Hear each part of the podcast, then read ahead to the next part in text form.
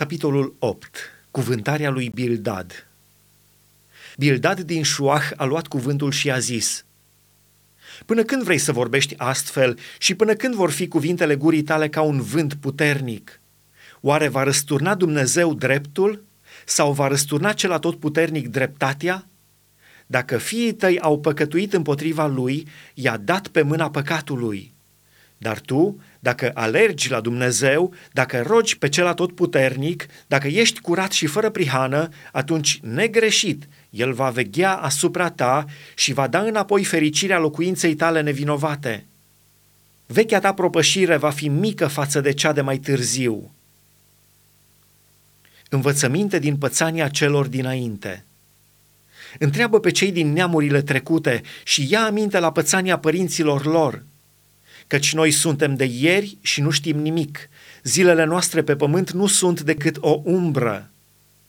Ei te vor învăța, îți vor vorbi și vor scoate din inima lor aceste cuvinte.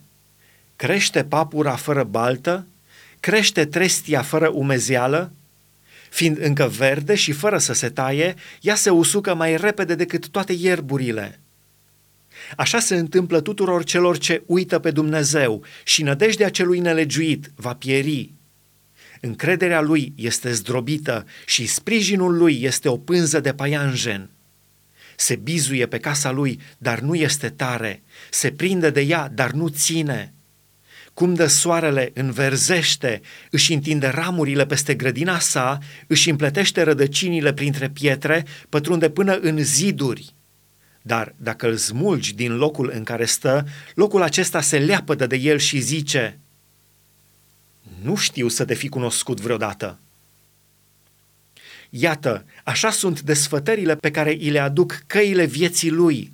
Apoi, din același pământ răsar alții după el.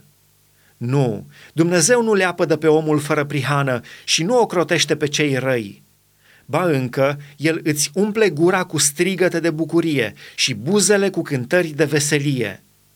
Vrăjmașii tăi vor fi acoperiți de rușine, iar cortul celor răi va pieri.